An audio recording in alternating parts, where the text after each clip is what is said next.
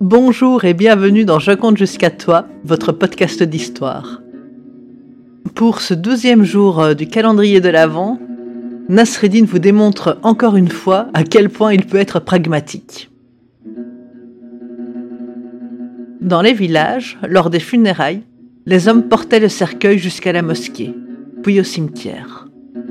Quelqu'un demanda un jour à Nasreddin Hodja « Pendant la procession, de quel côté du cercueil faut-il se placer ?»